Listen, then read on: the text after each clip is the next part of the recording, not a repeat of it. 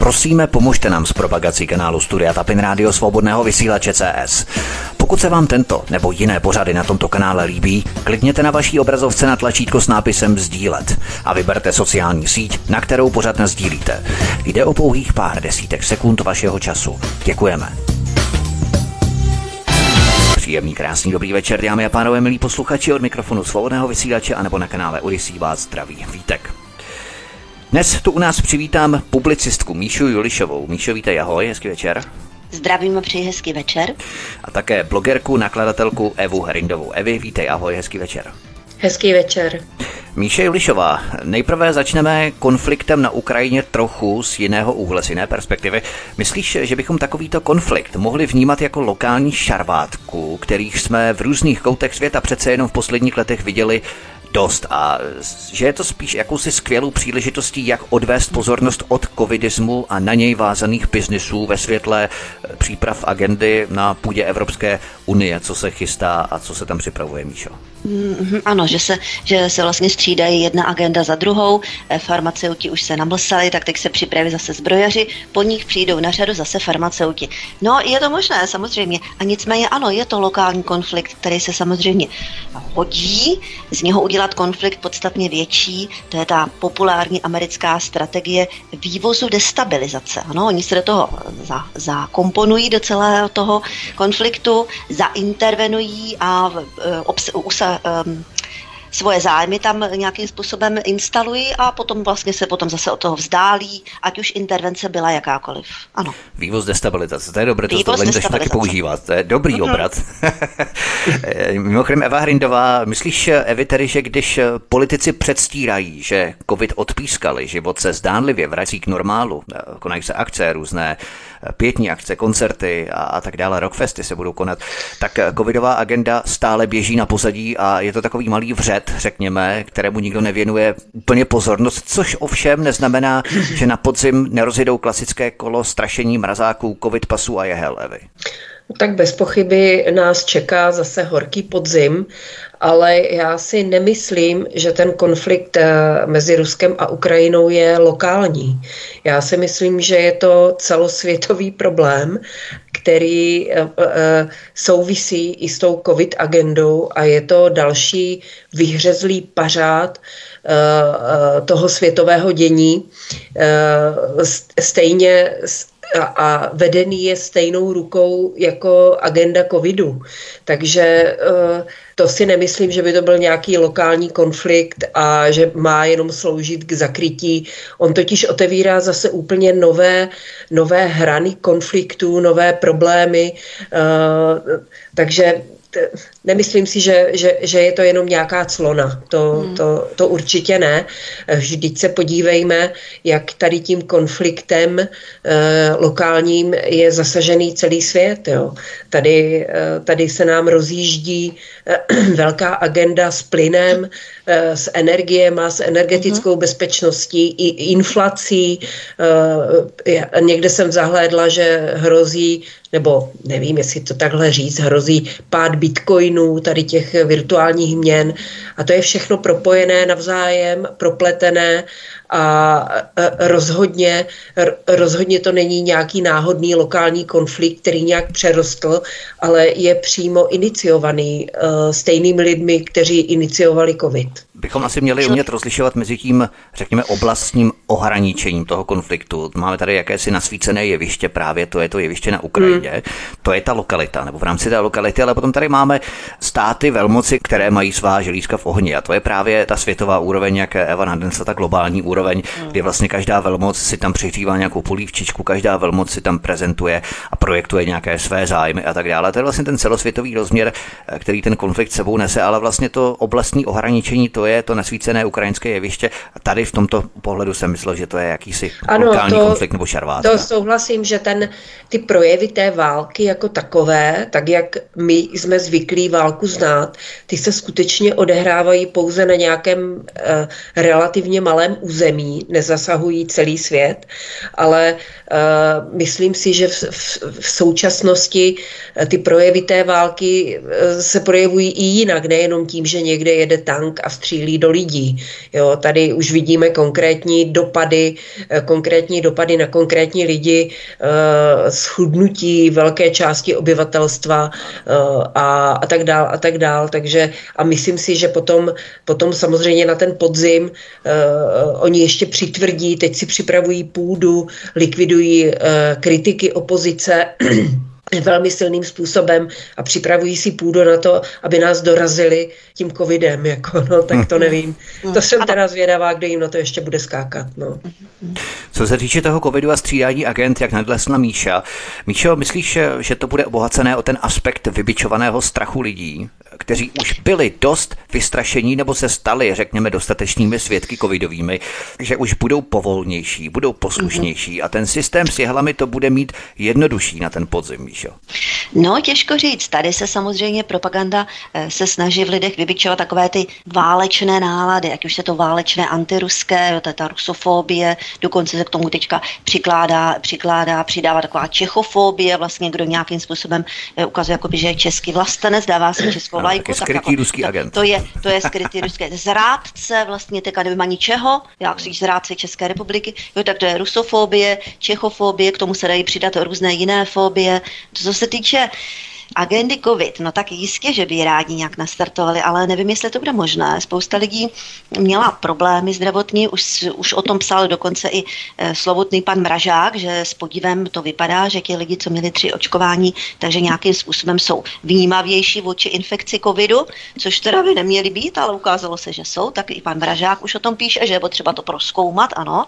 Takže nevím, do jaké míry lidi budou k tomu odolní. Teďkom, e, teďkom nám tady soudy vydávají různé různá, různá eh, vyhodnocení, že všechno to bylo protiprávní a tak dále, i když zase na druhou stranu tady pan Fauci 21. dubna pro CNN řekl, že jsme znepokojeni tím, že se soudy pletou do věcí, které jsou jednoznačnými rozhodnutími sektoru veřejného zdraví.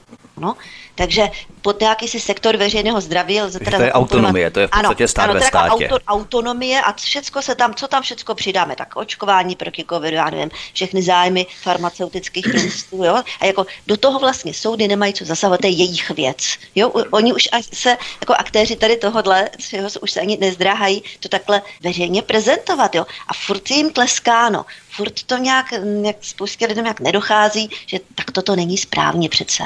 Oni přece nejsou autonomie, která si bude dělat, co chce. Přece není možné. Nebo snad je tady nějaká domněnka, že ti lidé ve dnem noci nespí a myslí na jejich zdraví, že jsou nějaký šlechetní anděla nebo něco takového. To je přece nesmysl. Já myslím, že ty lidé v noci nespí, ale trochu z jiného důvodu. No. Ale eh, navážu právě na to, co nadnesla Míša Eva Hrindová. Systém to možná bude mít jednodušší na podzim, protože část veřejnosti už jsou doživotně přesvědčenými svědky covidovými. Ale myslíš, Evi, že na podzim bude hrát roli i rozhodnutí českých soudů podle kterých bylo rozhodnutí povinného nošení respirátorů protizákonné, odkaz číslo jedna v popise pořadu na Odisí, takže stát postupoval protizákonně. Bude tento judikát eh, bránit Gaunenům v opětovném zavádění povinného nošení náhubků, Evy? Obávám se, že nebude bránit nikomu v ničem, protože stát se dlouhodobě chová tak, eh, že se hlásí k tomu, že porušuje ústavu a některé zákony, obhajuje to různými nesmysly, ale uh, už dávno nežijeme v právním státu a byť tedy nějaké soudy rozhodly, nejvyšší správní soud rozhodl o nezákonném a protiprávném nařízení povinného nošení roušek a respirátorů, tak to nebude mít na věc jako tak žádný, žádný vliv a význam. Přijme se zase nějaký nouzový stav nebo něco. A jediné, co to může zvrátit, je e, změna postojů většiny lidí. A když si uvědomíme, že 51% nebo 54%, nevím, kolik bylo přesné číslo lidí, se nechalo naočkovat, mm. to je většina. Ale nicméně z, z tohoto množství lidí část těch lidí po tom očkování nějakým způsobem prozřela. A jestli to je menší část nebo větší část, to lze jen těžko odhadovat, ale já se setkávám i s takovými, i s takovými. Eh, když jsem byla na veletrhu a chodili za mnou lidi pro radu ohledně alternativní medicíny, bylin a podobně, tak eh, nemalé množství z těch lidí se přiznalo k tomu, že se nechalo naočkovat uh-huh. a, že to, a že toho litují. Uh, ale na druhou stranu se zase potkávám s lidmi, kteří mají velmi silně narušenou imunitu a neustále jsou nemocní po očkování uh-huh. a uh, přikládají to tomu, že ta epidemie tady stále je a že uh-huh. to někde chytli v autobuse, uh-huh. v obchodě, a tak dále a tak dále. A, a jejich vnímání celé té věci se žádným způsobem nijak nezměnilo, spíš se utvrdili v tom postoji, že musí ty roušky mít a že se musí zase ještě víc naočkovat. No, ale že čím nemocnější budou po očkování, tím se více ještě v tom utvrdí, že vlastně je to kvůli covidu. A s tím, s tím nelze nic, s tím nelze nic nelze, udělat. Nelze. Každý, Ani svěcená každý, voda nepomůže. Eh, každý si musí tím, to, k tomu prozření eh, dojít nějakým způsobem sám. Eh, ale otázka je, kolik těch lidí je, kolik hmm. lidí z těch neočkovaných prozřelo a, a kolik naopak se utvrdilo, protože to bude mít vliv na to, jakým způsobem bude vláda přistupovat, nebo jak silně bude se nechat tlačit z Evropské unie k tomu, aby zaváděla povinné očkování a, a další podobné nesmysly. Takže bude to záležet na lidech eh, a to opravdu nikdo neví, jaká ta situace bude. Můžeme jenom doufat, eh, že třeba ten tlak, eh, ten tlak vlády na ukrajinizaci společnosti je tak silný, že mnozí lidé jak si přestávají věřit té státní moci a přestávají věřit i médiím. To bude mít taky pravda vliv na to, jak se rozloží ty síly na podzim. Hmm. Míše Lišová, my jsme se tady ještě před vysílání bavili o tématu některých osob, nebudeme ani jmenovat, to ani není důležité. Osob, které třeba selhaly ohledně covidové agendy, ale kteří mají skvělé názory ohledně ukrajinizace společnosti, což tady právě mm. nadnesla Eva. Myslíš, Míšo, že právě tito lidé v rámci ztráty své objektivity ohledně vyhodnocování agendy COVID mají nějakou prestiž, anebo měli by mít nějaký kredit v určování směru, kterým by se alternativa například měla ubírat, anebo kterým by měli lidé, kteří jsou přemýšlivější, mm-hmm. se vypravit proto, aby vyhodnocovali nebo aby si nějakým způsobem vzali po naučení i s přihlédnutím k jejich nějakému názoru, který může třeba i vlivem emocí další agendy, která třeba může nastat, můžou selhat úplně stejně třeba jako v rámci covidu. Ale jsou skvělí v rámci Ukrajiny, to je takové trošku zvláštní. To je takové zvláštní, ale já bych tady to rozdělila ještě na dvě taková, takové oblasti. Někteří lidé skutečně prostě eh, se posunuli, jo. Najednou vidí další agenda a teď si uvědomují, jo. To bych vůbec jako nevzdávala tady tuhle tu možnost, že opravdu se posunují a poznávají, že se v těm smílili a přiznávají to. I já jsem se na sociálních sítích setkala tady s tímhle tím názorem, že spousta lidí říkalo, my jsme se nechali očkovat nebo psalo, ale jako udělali jsme chybu, jo. To není ojedinělé, jich docela hodně a docela dál se začíná začínají orientovat i v těch dalších agendách, protože zjistili, že opravdu to je všechno pospojitá nádoba, že to není, nejsou jednotlivé fragmenty.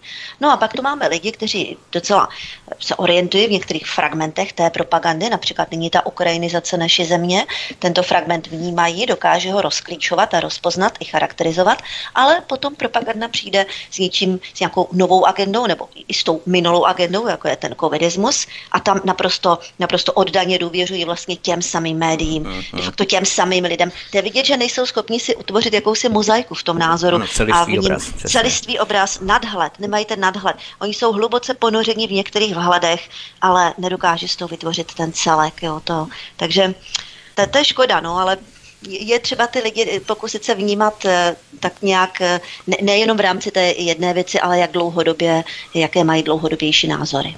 Eva Hrindová, souhlasil by si s tím, co Míša nadnesla, že tyto lidi je třeba vnímat eh, v rámci celistvého obrazu, anebo je potřeba na ně nahlížet pořád s tím opatrně zdrženým ukazovákem. Pozor, tady je sice dobrý, ale může podlehnout nějaké další prosystémové propagandě, agendě příště.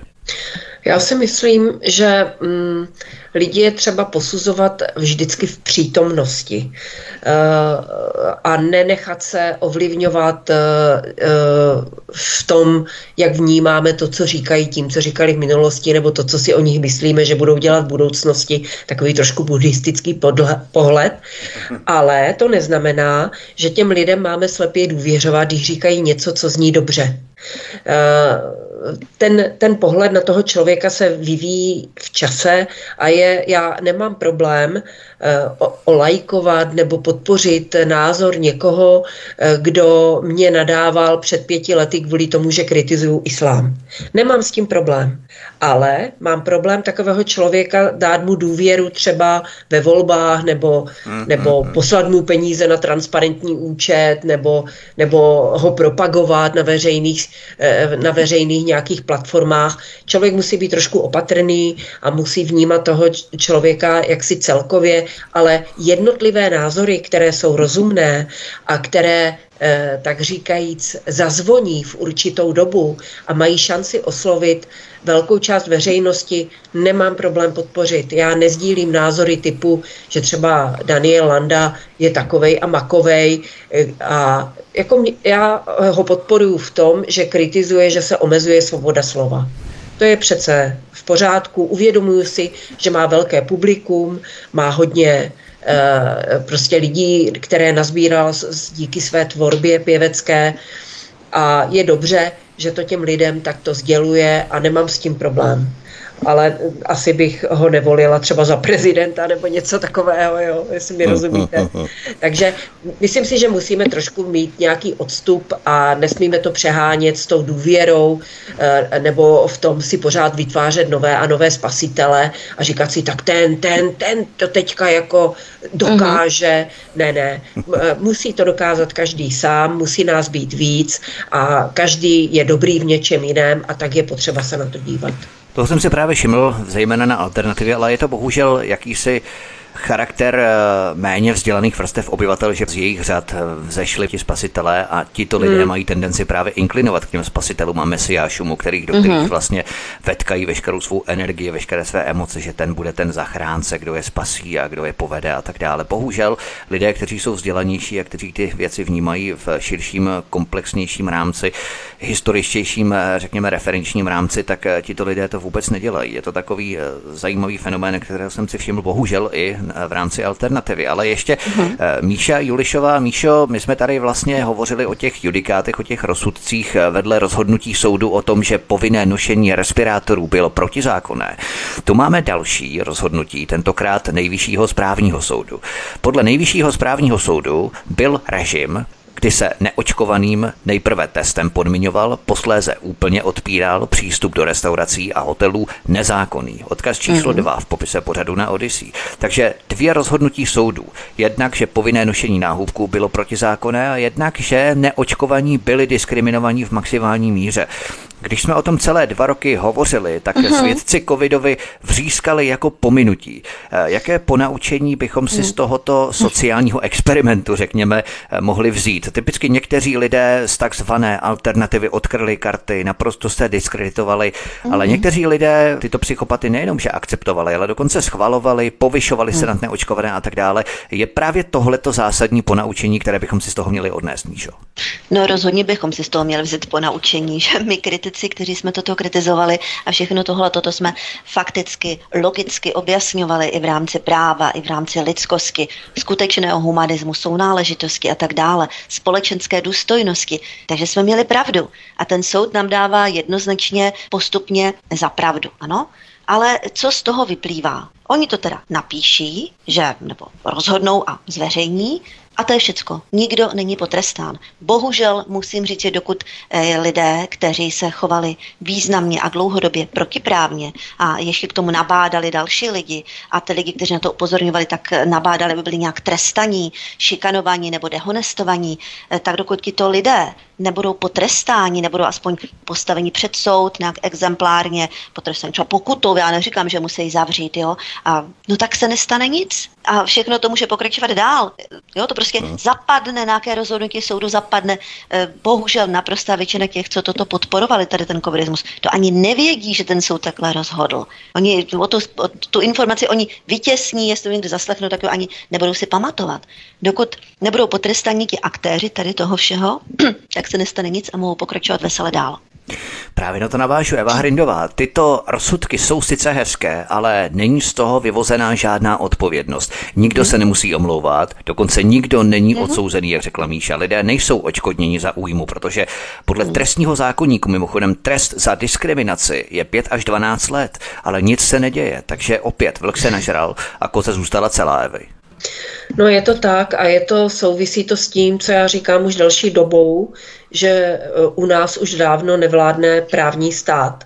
Tady e, přímo sama vláda, e, která by měla svým způsobem dohlížet na dodržování pravidel, k tomu má různé instituce, jako jsou soudy, jako, jsou, jako je policie a ona sama by měla být vzorem v tom, jak se ty pravidla dodržují, tak ta samotná vláda vyzývá k jejich porušování a sama je porušuje, takže opravdu je naivní si myslet, eh, jako, myslím si, že dělat se to musí, eh, že jestliže někdo má prostředky a znalosti a možnosti k tomu, aby podával trestní oznámení a soudil se se státem, dával podněty, tak ať to pro boha dělá.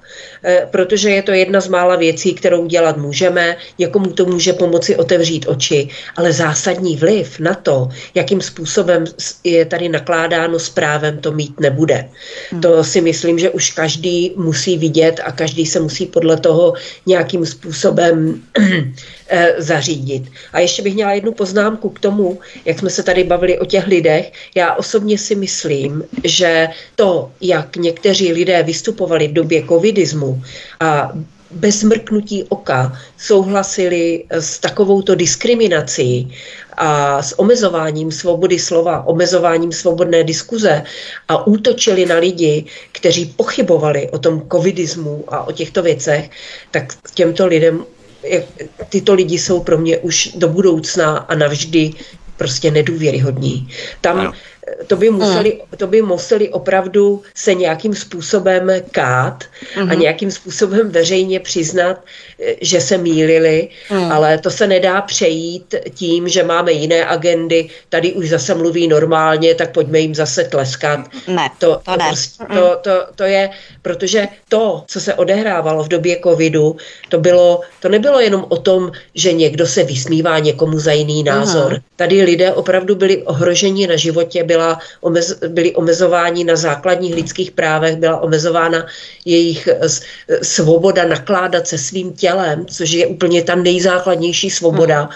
A tohle se opravdu nedá jenom tak jako projít, přejít. Ano. Jo, to bychom si měli opravdu pamatovat, eh, že pokud ty lidi neprovedou nějaké veřejné veřejné sypání si popelu na hlavu, mm. tak se jim nedá, nedá jako věřit, ale zase, jak znovu, znovu opakuji, pokud eh, eh, dneska budou říkat nějaké rozumné věci, které budou rezonovat u lidí, tak s tím já problém nemám, nemám problém takový názor jako podpořit, ale to, od, jak se říká, odsaď pocať. A ten Anthony Fauci se mi opravdu líbil, co se nám do toho ty soudy pletou. Jo. No, no, to je. Oni to je úplně... nestydí, nestydí se to takhle říct a ještě jim zase ty leptargy už teď dojky zase jim zatleskají. Jo. To je...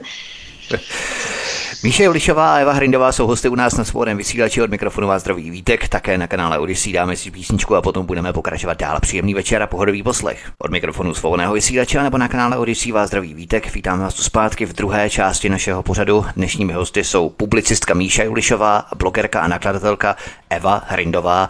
Když budeme pokračovat ještě v tom, co jsme našli před písničkou Míše Julišová, dostáváme se vůbec k jádru systému. K čemu máme takové soudy, které nejsou schopné jednat včas? Čas.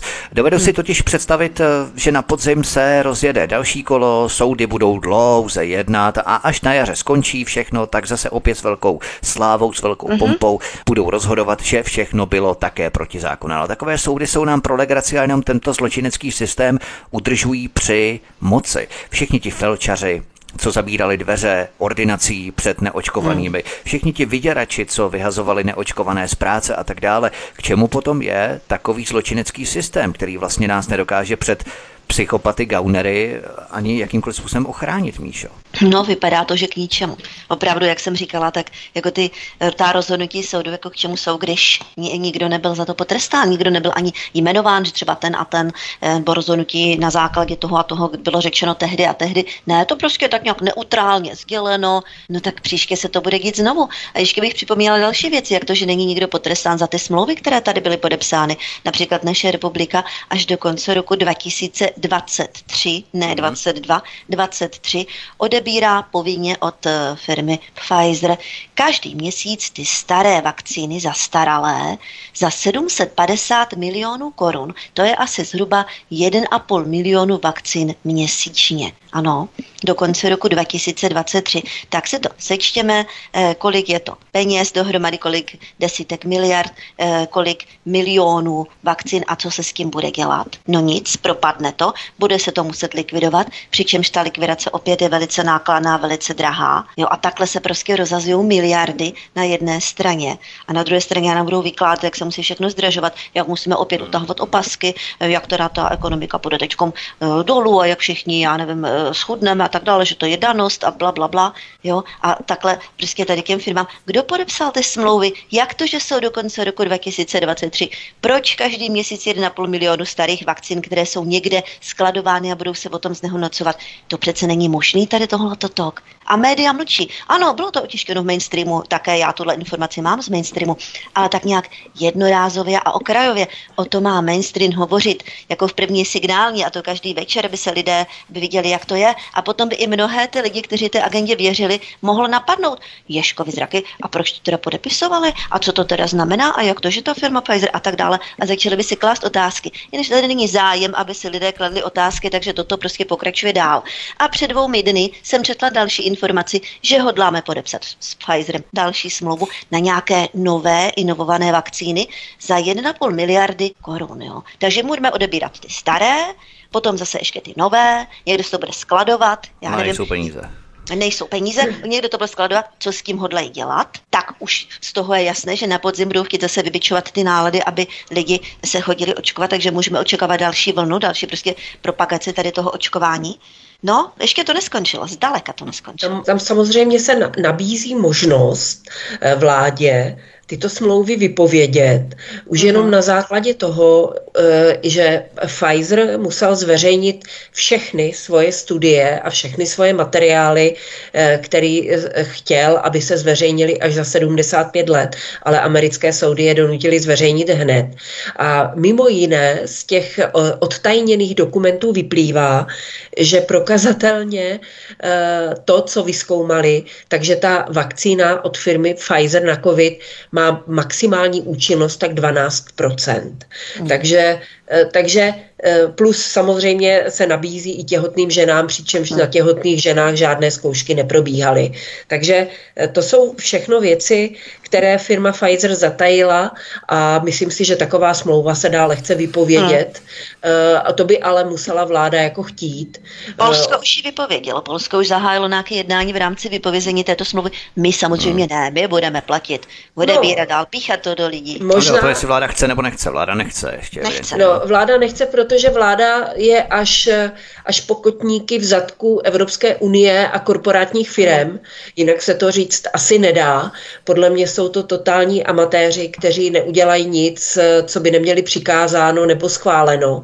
Mm. Ale jistou nadějí, takovou chimérickou pro nás je, že Fiala se teďka zhlédl v Polsku pro jejich eh, nekompromisní postoj vůči Rusku. Třeba ho inspiruje i jeho, jejich vypovězení smlouvy firmě Pfizer. Jinak eh, taková špatná čísla vycházejí i od vakcíny firmy Moderna. Ano. Takže že to, to jako je úplně jedno. Vakcíny na covid jsou šit a hmm. e, e, zabíjejí lidi, snižují jejich imunitu. Oslabují imunitu, ano, narušují autoimunitu. Ale bohužel i bohužel teda opravdu, já si myslím, že dneska už můžeme e, s čistým svědomím říct, že přispívají e, u některých lidí až ke smrti, e, takže opravdu je to velmi nebezpečná záležitost, ale to, jak se o ní referuje, jakým způsobem se o ní diskutuje, toto, toto velké riziko jako za zakrývá a je to velmi nezodpovědné vůči lidem.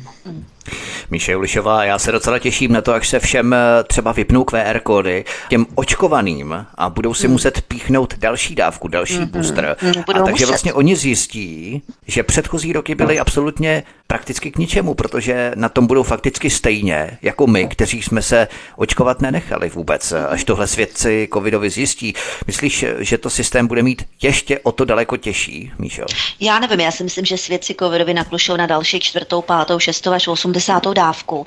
Jo, ti, kteří tomu takhle skálo pevně věří a budou dokonce si pochvalovat vlastně oni v té době během těch dvou let nebo posledního roku vlastně byla ta vakcína, během toho posledního roku, kdy ti neočkování teda byli šikanovaní, šli kde a zavření doma, tak oni přece mohli všude chodit. Takže oni to vnímají jako, ohurá, to byl bonus, jo, to jsme jim to nandali.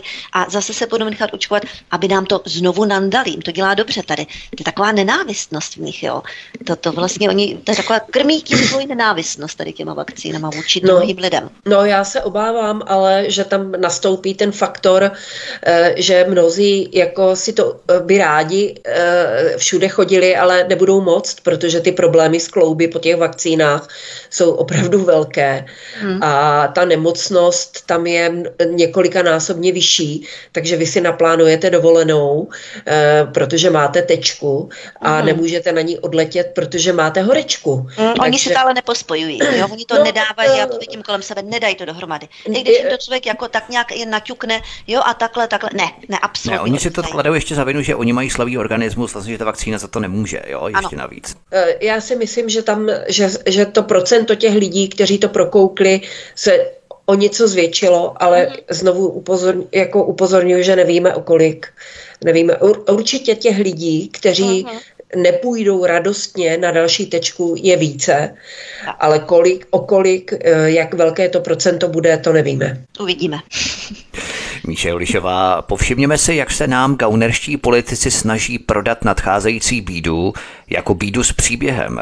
Že to vlastně není skutečná bída, ale životní styl, pro který jsme se dobrovolně rozhodli, ideově uvědoměle rozhodli. Všechny ty doporučení o maličcích domcích, jak stačí žít na malém prostůrku, jak vařit bez peněz, jak netopit, abychom nepodporovali Putina a tak dále. Prostě naleštěná, nabarvená bída s příběhem, aby tomu tupá masa věřila. Všímáš si toho také, Míšo? No všímám si toho, to spojení, eh, ta bída s příběhem, to je krásný, ale to je naprosto, naprosto dokonale řečeno. Přesně takhle ta propaganda pracuje a na někoho to skutečně funguje. Funguje to, protože to ještě nebylo zrealizováno. Teprve jsme na začátku, kdy se o tom jen hovoří.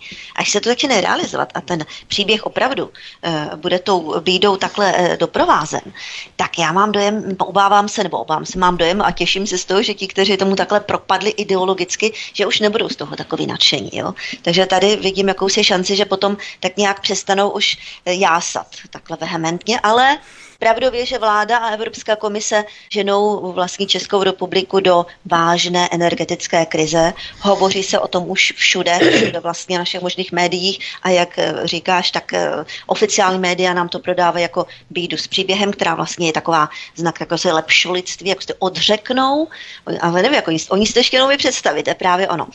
A tím budou jako těmi lepšími lidmi. Jo, ale doporučuji všem docela zajímavou diskuzi eh, pana Ivana Noveského a Vladimíra Štěpána. Pan Vladimír Štěpán je energetický expert a pan Ivan Noveský zakladatel energetického regulačního úřadu a nyní v Institutu pro energetiku. A ti tady tohle toto všecko hodnotí, dá se to normálně najít, myslím i na YouTube, to je a ti tam hovoří tady mm, o tom, co vlastně probíhá, jak to vypadá, proč máme čtyřikrát dražší plyn, proč vlastně všechny země kolem nás mají smlouvu s Ruskem na dodávku plynu a my ne, my kupujeme plyn z německé borzy někde, proč prodáváme naši elektriku, naši, na borzu a pak ji zpětně zase pětkrát dráž nakupujeme. Všechno tam vysvětlují velice přesně, dokládají to fakticky a kdo se v tomhle neorientuje, tak eh, tuhle tu diskuzi lze najít a poslechnout a je to teda mazec. Já posluchači nasměruju i na naší debatu na svobodném vysílači, protože právě s Vladimírem Štěpánem jsem tu o tom hovořil přesně o těchto mm-hmm. skutečnostech, o kterých si vyprávěla.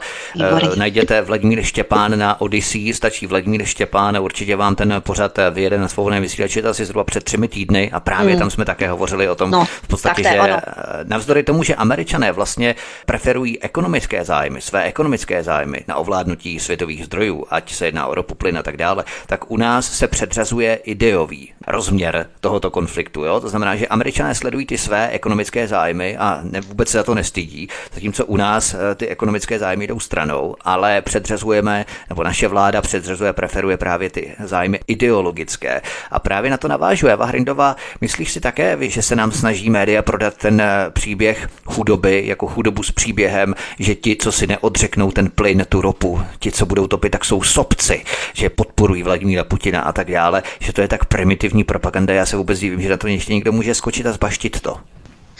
No já se tomu taky divím, protože to je propaganda, kterou dělají pitomci a je určena pro pitomce. Je to hmm. potřeba říct, tak jak to je, protože zcela pomíjí e, souvislosti různých dějů, nejenom ekonomických, v podstatě se dá říct, že plyn jako takový, eh, když nám ho Putin vypne nebo my si ho vypneme dobrovolně sami, tak skončí veškerý průmysl a to samozřejmě bude znamenat velké sociální bouře a ještě, ještě horší pozici státu, protože nebude mít peníze na mandatorní výdaje typu, eh, typu sociální dávky a eh, podpory v nezaměstnanosti a všechno se to celé jako zhroutí hroutí. Eh, bohužel ti pitomci si tady toto neuvědomujou a neznají. Já jsem teď se bavila s jedním člověkem, který, řekněme, má takový jednodušší pohled na svět a nemá problém s tím omezit se kvůli Putinovi však máme přece elektřinu, tak si zatopíme jako přímotopy. Ale informace, že Putin vyhlásil protisankce, to znamená, že nepřátelským zemím nebudou už plněny eh, na základě smluv třeba dodávky uranu, který potřebujeme do našich jaderných elektráren. A za dva roky pokud se něco nestane, tak za dva roky nám eh, Rusové přestanou dodávat palivo Eh, tak prostě přestanou fungovat jaderné elektrárny, protože tam to je nějak nekompaktibilní. Já jsem to tak pochopila, uh-huh. že musíme mít to ruské palivo. Ono to není tak jednoduché, jestli máte ropu takovou, nebo makovou, nebo plyn takovej, nebo makovej. Tady tyhle ty souvislosti tady těm lidem unikají a mimo jiné, mimo jiné ti, kteří oslavují vládu, oslavují vládu, tak vůbec neví, samozřejmě je tady zásadní selhání mainstreamových médií, mm. eh, to, to jako si nemusíme říkat, ale eh, zaujala mě taková zpráva, kterou si třeba nedají v těch médiích do souvislostí, nebo lidi si nedají do souvislosti, proto říkám, že je to propaganda pro pitomce, že vláda neudělila nebo nestanovila embargo na vývoz pšenice. A e, Českou republiku brázdí různí obchodníci z celého světa, protože příští rok bude logický výpadek e, e, obilí z Ruska a z Ukrajiny tak, tak prostě v České republice nakupujou a mm. nakupujou za draho, přeplácejí všechny a samozřejmě ti producenti rádi za ty velké peníze jim to prodají a je jim úplně jedno, že tady budeme mít dražší mouku a že budeme mít nedostatek pšenice, protože se potřebují taky zahojit. Prostě to, co říká docentka Švihlíková, eh, když ji občas vidím někde v televizi, že tato situace, kterou teďka máme, nahrává spekulantům, ta se tady odehrává a stát nezasahuje a ti spekulanti tady rejdí a těm lidem to nedochází, že když to vláda neudělá, takže to poškodí nás všechny. Takže eh, ale co s tím? Já nevím, co s tím, protože propaganda pro pitomce zabírá na pitomce a evidentně tady těch pitomců máme hodně. No. Když se tady bavíme o tom, že bude zase covidové šílenství, že, nebude, že, ne, že bude energetická, budeme energeticky nesoběstační, Rusku nezbude nic jiného, než se k nám chovat jako k nepřátelské zemi, což bude znamenat katastrofu pro celý náš průmysl tak eh, co můžeme dělat? My, my to nijak neovlivníme a my se můžeme jenom na tu situaci připravit, abychom ji přežili a abychom eh, vytvořili nějaké sítě a spojenectví lidí, kteří to snad přežijou a kteří snad jak Fénix popela pak povstanou a začnou budovat nějakou novou republiku, nebo já si to hmm. neumím vůbec představit, co se bude dít, protože spějeme mílovými kroky k totální katastrofě, pokud se to, to někdo nebo nějak se to nezastaví. Mm. Ale když se bavím s lidma, tak jim to vůbec nedochází. A ne. oni vůbec, mm. vůbec, eh, oni ještě prostě jdou s těma vlajkama ukrajinskýma a ještě prostě... To, je to pro mě absolutně nepochopitelné, ale už jsem se s tím smířila a myslím si, že naše, naše působení by mělo být, že bychom měli vyzývat lidi k tomu, aby se na ty krize opravdu připravili, protože přijdou. Co se týče těch katastrof a krizí, tak když jsme se to bavili právě o té bídě nebo chudobě s příběhem, kterou média vštěpují a vnucují těm většinovým pitomcům, jak jsme je nazvali, Míše Jolišová, máme tu obrovská šlechtická sídla anglických lordů, máme tu obrovské hrady ředitelů korporací a kapitánů průmyslu, máme tu obří pozemky a vily politiků. Jak je možné, že na ně se ta doporučení o ekologicky šetrném bydlení nevztahují? Třeba taková představa, že by se princ Harry nebo královna Alžběta II. Krčili někde v půdním pytečku 1 plus 1, aby šli příkladem těm pitomcům. Proč to hmm. tak není, Míšo? Platí no. to jeden na nikoho ekologicky no, bydlet to jenom domečku. na někoho, samozřejmě, ale všimněme si teda, když jim budeme říkat užiteční idioti nebo lidé s hlouplý propagandou, kteří mají ten brainwashing dokolně vypatlaný mozek, proč oni fandí tady těm elitám, že teda mohou všechno, mohou si mít ty, ta sídla, ale mají s nimi ty stejné názory. Všimněme si, i ten královská rodina a ty, řeky, ty manažeři těch korporátů, oni také sdílejí tady ty ideologie. Samozřejmě žijí si po svém, nechovají mm-hmm. se podle toho, ale vehementně veřejně demonstrují, že ano, tady tu ideologii, tady tohle to liptargí, že tady toto zastávají ten progresivismus a že to je teda opravdu to nejlepší a že ta bída s tím příběhem, že to je teda něco a to bude teďka pro ty lepší lidi ten ráj na zemi a potom, až to teda přečkají, tak pak to teda se celý se to pozvedne a bude teda ta, to, ten ráj na té zemi. Takhle oni v tomhle eh, smyslu oni hovoří, žijí si teda po svém a je to nezajímá. Oni k těm elitám vzhlížejí, ti to užiteční idioti, jako tak, jako jim to odpustíme, no tak, to, tak nebudeme to sledovat tolik, jo, teď přece hovoří stejně jako my a když máme stejné názory, tak to je vlastně jako kdyby jsme byli skoro jako oni, že? Sdílíme stejné názory s těma elitama, tak už jsme vlastně také tak trochu těma elitama, jo. Bohužel užitečné, užitečné idiotství, které se podařilo lidem takto propaganda rovná se mainstream, tak to zakomponovat do hlav, tak to probíhá.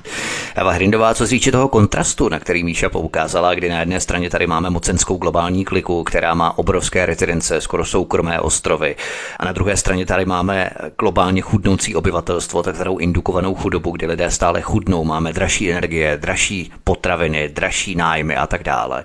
A to je nám vštěpováno, jako že si musíme odříct. To znamená, že vlastně stále uší hrstka globálních eh, mocenských elit sdílí stále více peněz, eh, více majetku, více nemovitostí, více pozemků a tak dále, prostě více majetku. Tak eh, jak tomu ty lidé pořád rozumí, že to stále nikomu nedochází, ten kontrast, kdy na jedné straně se nám tady vnucuje chudoba, chudnutí, odříkání si, ale na druhé straně ta globální mocenská klika si vůbec neodříká. No je to, je to tak, ale já se obávám, nebo věřím tomu a vidím to hlavně, eh, že i tady se věci nějakým způsobem mění. Eh, Hollywood Hollywood jako centrum uh, celebritní propagandy se začíná trošku jako otřásat v základech.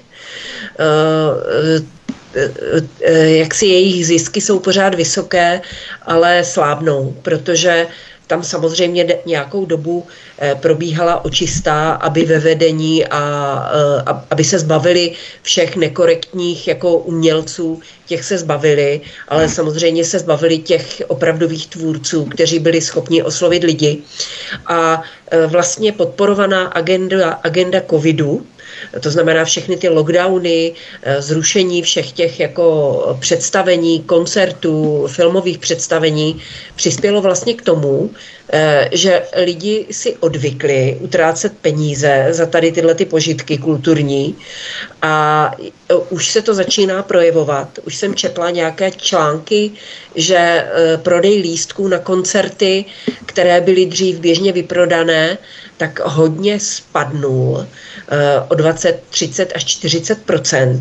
V mhm. podstatě divadla jsou poloprázdná, i ta, která eh, se mohla spolehnout vždycky na plný sál. Eh, takže něco se děje, a minimálně tedy, minimálně tedy lidi začali trošku jako zvažovat, za co budou utrácet a to, jak jsou neustále strašení, přispělo i k tomu, že se začali omezovat v tom, co je nejzbytnější. A to znamená v tom utrácení za podporu těch celebrit. Je to takže, logické, ano. Takže eh, vlastně ty celebrity, které pomáhaly tady, tento, eh, tady to tu šílenost covidistickou a já nevím, ukrajinistickou zavádět, eh, tak budou první, kteří, který, kteří tím budou postiženi a dobře jim tak. To jsou zbytné a nezbytné produkty. Je? Zbytné je právě ta celebrita. Nezbytné ano, jídlo kulturní energie, fronta. ale zbytná je celebrita. Ano, kulturní no, fronta, ale ta ono, první oškubaná z toho. No. Eh, samozřejmě si myslím, že, že skuteční jako umělci, kteří nikdy se nesnížili k tomu, že by podporovali propagandu, tak ti přežijou samozřejmě, protože umění uh, lidí potřebují a eh, fungovalo ve všech dobách, i v těch, i v těch nejhorších a vznikaly velká díla a budou vznikat i nadále. Ale takové to propagandistické povrchní umění, které žije jenom z toho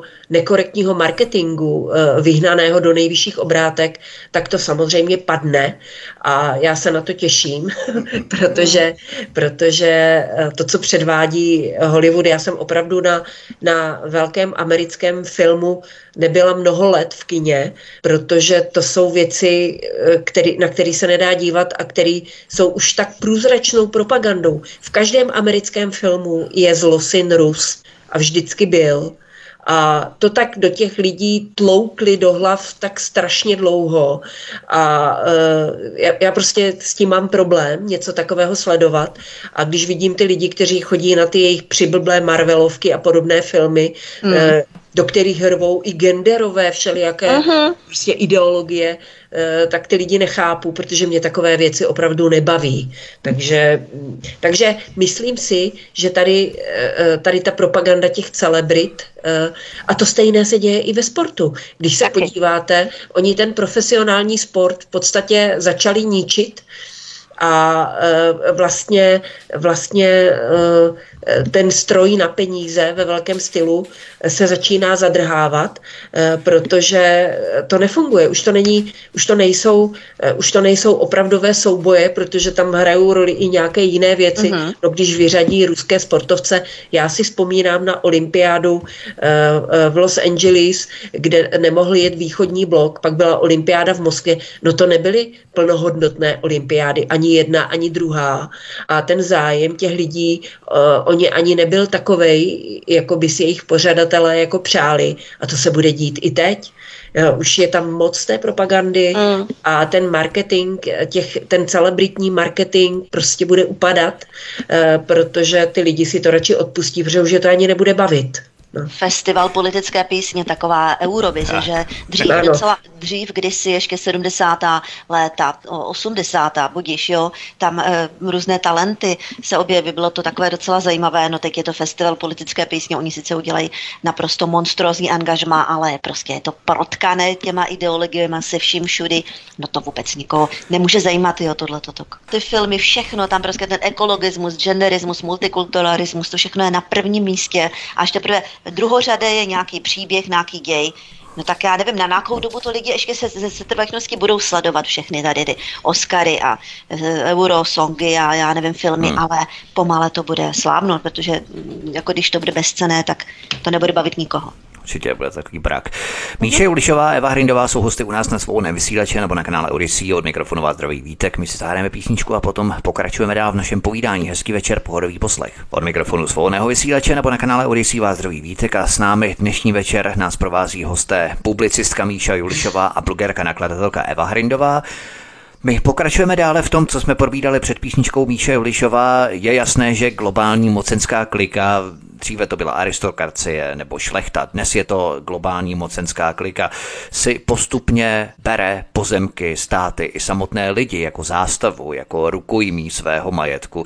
Mohli bychom ten současný zločinecký systém připodobnit ve velkém měřítku jako dřívější panství, kde uh-huh. nevolníci makali na svého ano. panovníka. Zatímco teď v tom globálním měřítku je celá planeta jedním velkým panstvím, kde všichni nevolníci, my všichni nevolníci, makáme pro globální panovníky, aristokracii, šlechtu a v podstatě i korporace. A to je vlastně ta globální šlechta v tom dřívějším pojetí, Míšo. Tak, tak to je nová globální šlechta. To schéma je hodně podobné samozřejmě. Dřív to byli panovníci, nyní tady máme teda ta kor, kor, té velké korporace nadnárodní, potom mm, ty mají svoje lobby, to jsou zájmová lobby, která jsou velice mocná. Ty ovládají nejen celé politické strany, celé vlády, celá uskupení, jako je třeba Evropská unie a tak dále, jsou pod vlivem různých těch lobby a tak dále. Takže ti skutečně vládnou.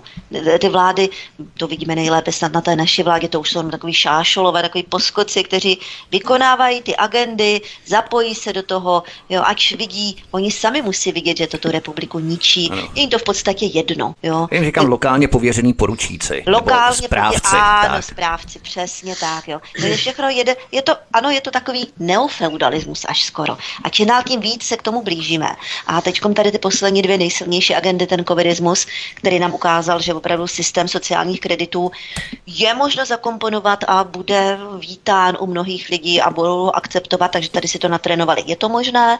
E, další potom štvaní a válečné nálady, to je v rámci tady, to, tady té nové agendy, ten ukrajinismus také, ano, mohou sem e, pozvat milion různých um, lidí z, z Ukrajiny, jak jsou to propuštění vězni dokonce, prej už jich to docela hodně, ukrajinská mafie a tak dále, také je hmm. budeme vítat.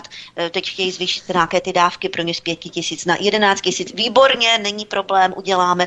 Takže ano, funguje to, funguje to všechno, lidé pořád eh, přikivují, dokud budou přikivovat a mlčet, tak se tady tohle toto bude stupňovat. Ale všiml jsem si, že to fakt akceleruje tady ten nástup toho New World Order, jo, toho nové světového pořádku. Dřív to tak jako, tak jako belhalo, sešlo to postupně, ale za ty poslední dva roky, no to teda nabralo velice rychlého spádu což zároveň si myslím, že ono jako všechno, co je postavené na pokrytectví, lžích, e, píše, hlouposti, tak má svůj status dočasnosti. Ono to nemůže jako růst do nebe tady tohle toto.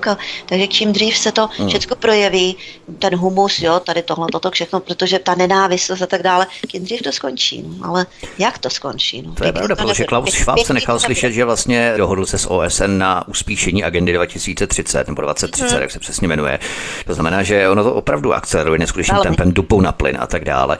Eva Hrindová, jak nadnesla Míša v rámci toho neufeudalismu, globální mocenská klika je prostě naštvaná, mohli bychom to tak charakterizovat, že nějaký plebs si žije jako oni, že má výhodné pracovní podmínky stále ještě, které si vydobil v rámci toho 20. století a vzestupu, řekněme, odborářských organizací, že cestuje na místa, která byla dříve vyhrazená pouze jim, že má vzdělání, pokud si ho může dovolit, že je toho plebsu prostě všude plno remcá, když nemá standardní pracovní podmínky, piskuje, chce komfortně bydlet, mít lepší životní standard a tak dále.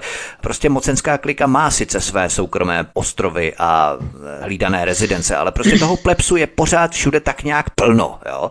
Odebírají jim zdroje, o kterých si myslí, že náleží pouze jim. Takže za ta staletí se v podstatě nic nezměnilo, Evy. No je to tak, ale nemyslím si, že by, že by eh, tady ta mocenská klika záviděla plepsu, že jezdí na dovolenou. Spíš si myslím, že tam funguje, eh, eh, že kdo má hodně, tak chce pořád víc. A kdo má 10 miliard, tak jich chce mít 100 miliard a nikdy mu to nestačí a půjde prostě přes mrtvoly. Takže ta motivace je že chtějí stále víc a víc. A aby mohli dostat víc, tak musí daleko drsněji ovládat, ovládat ty lidi, protože už to nemají kde brát. Tady máme vlastně velké území, je to vidět vlastně na tom rusko-ukrajinském konfliktu, nebo já bych to nazvala otevřeně rusko-americký konflikt, tak vlastně Rusko je obrovská země, která má ne, nesmírné nerostné bohatství a e, vlastně Rusko si žije podle sebe, dělají si tam, co chtějí. E, žádná Evropská unie ani zájmy USA je neomezují a to samozřejmě mnoha lidem e, z té mocenské kliky leží v žaludku a proto se děje to, co se děje. Takže myslím si, že ta motivace je, že ty lidi chtějí prostě stále víc, chtějí, chtějí všechno ovládat, aby, aby všechny zdroje měli pro sebe, aby všechny peníze měli pro sebe, tak, tak primitivní a ubohé to je. A lidi, kteří nemají, nemají morálku nebo nemají čest, eh, jim v tom ustupují nebo jim v tom pomáhají. Teď tam je eh, nějaké auto nebo slyšíme takové velké dunění, už je to dobré, ano. ano, nějací motorkáři tady uh-huh. ještě pořád je, ale už snad odjel poslední. Ale já jsem se v tom, jak, v tom, jak jste mluvili, tak jsem se rozhodla, že zveřejním vlastně nějakou svoji osobní zkušenost, aspoň částečně, protože už asi měsíc jsem vystavená um, útokům nějakého stalkera, Jo, že my jsme zvyklí na to, že na nás útočí na, na sociálních sítích, ve virtuálním prostoru, Aha. ale aby někdo Eh, atakoval neustále moji poštovní schránku u, u mého domu. Aha. Eh, dokonce, aby před, eh, protože já bydlím v paneláku, tak přímo v domě, v bytě, před mými dveřmi, aby někdo tam mi sypal nějaké odpadky a e, ničil moje auto tím, že ho, e, že ho nějakým způsobem maže, kreslí po něm a tak dále a tak dále. S tím jsem se ještě opravdu nikdy no, nesetkala. To je to násilí, to pokračuje prostě, jo. To ano, je právě ta nacifikace společnosti. Bude a Teď jsem, teď jsem zase opět, já jsem ve schránce už měla tolik věcí. Samozřejmě ten, kdo to dělá, eh, si velmi dobře uvědomuje, že nesmí překročit určité hranice, aby se tím nemusela zabývat policie, takže nesmí vzniknout škoda a celé je to postavené na tom mi znepříjemnit život. Takže já nacházím ve schránce různé mazlavé věci, eh, to jsem už v minulosti pro přátele zveřejnila, psí hovna, mrtva, mrtvé myši, skažené eh, potraviny, maso skažené. Samozřejmě, že mi to ničí obsah té schránky. A teď jsem, předevčírem jsem tam měla zase jak jinak, jsem tam měla skažený skysaný eh, bramborový salát. Někdo si koupil bramborový salát Nevím. a ten tomu stálo za to ho nechat, až se Ale zkazí a potom do té schránky si Tak já jsem prostě... Ale jenom tu psychologii toho člověka, jo, že to je uh, neuvěřitelné, že to někomu za to stojí. No. no a já samozřejmě jsem eh, jako vždycky to vyklidím nějakým způsobem, snažím se to očistit, ten prostor těch schránek, aby to nepošpinilo schránky mých sousedů a podobně tak jsem tam tak se snažila to vyšťárat z té schránky a vyčistit to a přišla poštovní doručovatelka. Balíková, balíková, takže e, která zvoní na zvonek a někomu něco nese nějaký balík. A tak mě tak pozorovala u té činnosti a ptá se mě, tady máte asi nějaký vyhrocený sousedský spor. A říkám, paní, to není sousedský spor. Já prostě jenom mám tu drzost, že si dovolím na internetu psát články a zveřejňovat tam své postoje a svoje názory. A ona se tak na mě podívala a říkala, no teda, a ona říká, a jaké názory? Říkám, no tak kritizovala jsem covid, ty opatření, uh, snažím se uh, diskutovat o tom, co se ve skutečnosti děje na Ukrajině a mezi Ruskem a Ukrajinou, kritizuju vládu, a ona se tak na mě podívala a říká, a to se vám děje jako dlouhodobě nebo často? Říkám, no už asi tak měsíc, tady pořád něco mám ve schránce. A ona se tak na mě podívala a říká, ale nenecháte se zastrašit. Mm. Já jsem říká, no nenechám, no tak to už, to už mm. prostě, už jsem si na to skoro zvykla. Nenechám, no. nenechám se zastrašit, nebudu, naopak, naopak mě to motivuje eh, pokračovat v té své činnosti, mm. protože když eh, projevení svobodného názoru na internetu, mimo jakékoliv média, na, na mém facebookovém profilu, na mé webové stránce, na, na Twitteru, dovede někoho tak vytočit, tak asi to je důležité, asi je to potřeba dělat a, a je potřeba v tom pokračovat i za tu cenu, že to nějaké lidi bude štvát. A dneska jsem skoro okolností četla nějaké vyjádření pana Hájka, který má protiprout. Aha. A ten se vyjadřoval v tomto duchu, že opravdu je potřeba pokračovat v tom a nenechat se zastrašit a e, a že ta podpora těch lidí docela tam je, takže si to můžou dovolit v tom pokračovat a ukazuje to, když ta vláda útočí, anebo ty hejtři útočí na mě, na to, co já jsem, obyčejná ženská, která prostě uh-huh. roky píše blogy a uh, vyjadřuje se na internetu, uh, nikam nekandiduju, nemám zájem získat nějakou moc nebo něco takového. Uh-huh. A když ti to lidé jako tak strašně štvou, jako tu vládu, tak asi, asi prostě říkáme důležité věci, které je můžou ohrozit. Takže uh-huh je potřeba v tom pokračovat, je potřeba v tom pokračovat a nenechat se zastrašit. A musím říct, že ta paní doručovatelka mě potěšila, když mm. řekla, ať se ne, a řekla, že mi drží palce a ať se nedám. Ale potom, když přijdete k autu a máte ho polité tukem a zateklé všude a hmm. smrdí vám to v autě a nejdete očistit, tak uh, tam jste sami a hmm. musíte sami to auto čistit a je to nepříjemné ale nedá se nic dělat. To je výsledek práce té propagandy, o ta nenávistnost, to byčování ty společnosti dovedství vlastně k těm válečným náladám. My už dva roky válčíme, jsme válčili, jsme, to byla válka s covidem, teď válčíme tady s Ruskem, že, protože jsme ve válce, přece nám říká každý den propaganda, potažmo naši politici, takže se to stupňuje a to, je ta, to jsou ty fobie, o tom jsem už hovořila. Nejdříve to byla jenom v úvozovkách jenom rusofobie a ta se nyní roztáhla na čechofobii, takže oni už nenávidí vlastně i všechno jakoby češ, české, všechno, co patří k nějakým českým kořenům. Všichni, kteří nějak se obracejí na český národ, to je jako hamba, to je fuj. My máme být takový nějaký neurčitý světoobčané, eh, nikam nepatřící, nebo tady jak,